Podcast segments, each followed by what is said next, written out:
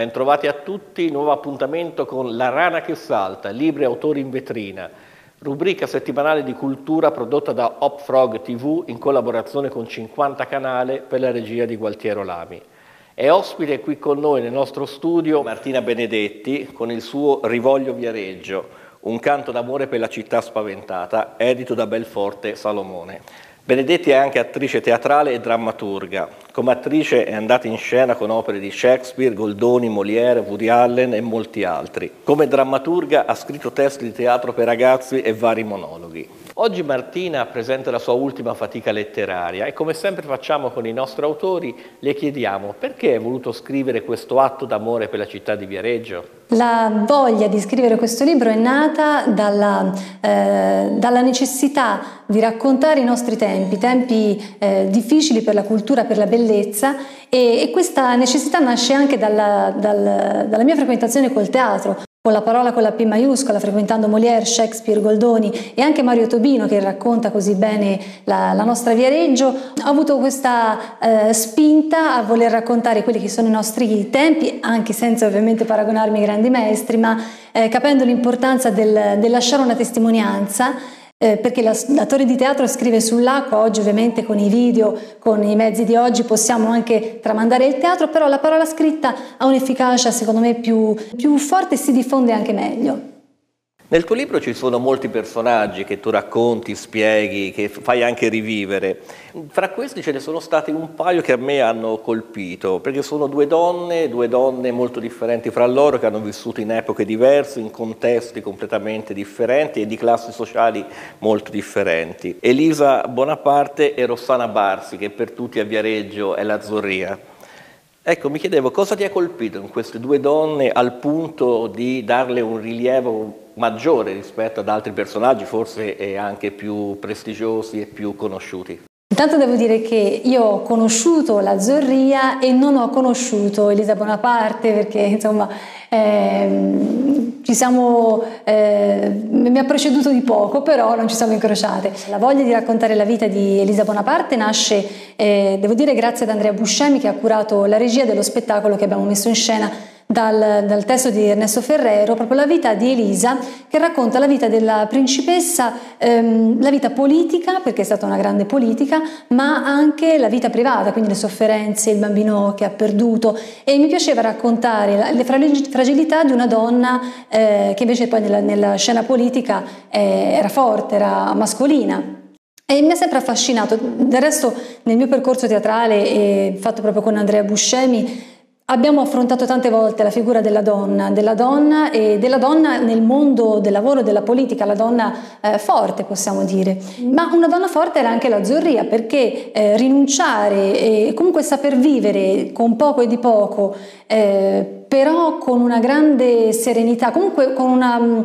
eh, una, pace interiore che io ho sempre ritrovato in lei, ecco, anche, anche, lei è stata una donna forte nella sua vita e l'ho voluta ricordare perché l'ho conosciuta personalmente, era amica di mio padre che lavorava alla biblioteca di Viareggio e la Zorria per l'appunto viveva proprio nella parte, nella corte della biblioteca.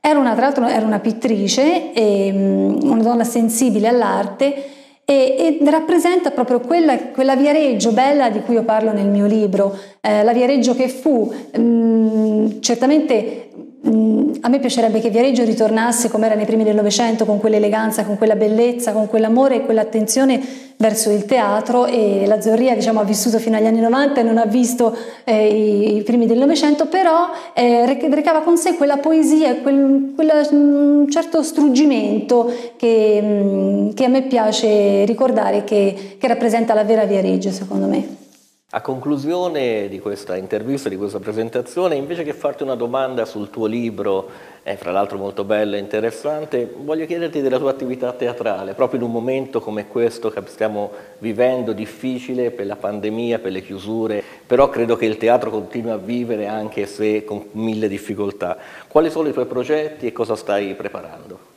Devo dire che questo anno, eh, qualcosa di più anche, in cui siamo stati gioco forza fermi, comunque è stato deleterio per certi versi, ma è stato anche un momento di riflessione, di riorganizzazione, per cui la nostra compagnia, il capocomico è Andrea Buscemi, eh, ripartirà eh, prima possibile con il nostro repertorio molieriano. Eh, senz'altro insomma, in estate eh, saremo nei, nei festival, nelle, nei teatri all'aperto, eh, coprifuoco permettendo, ma insomma credo che, che ce la faremo,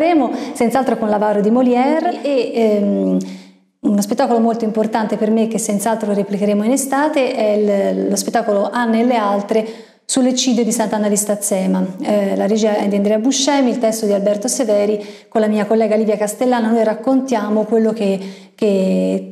che le donne eh, rifugiate a Sant'Anna hanno dovuto subire da parte dei nazisti e credo che sia molto importante attraverso il teatro raccontare mh, le storie di persone che, che, hanno sofferto e che grazie al teatro possono eh, essere ricordate e la memoria di questi eventi così tragici possa essere tramandata. È importante perché come si dice spesso non, non avvenga più, è importante ricordare.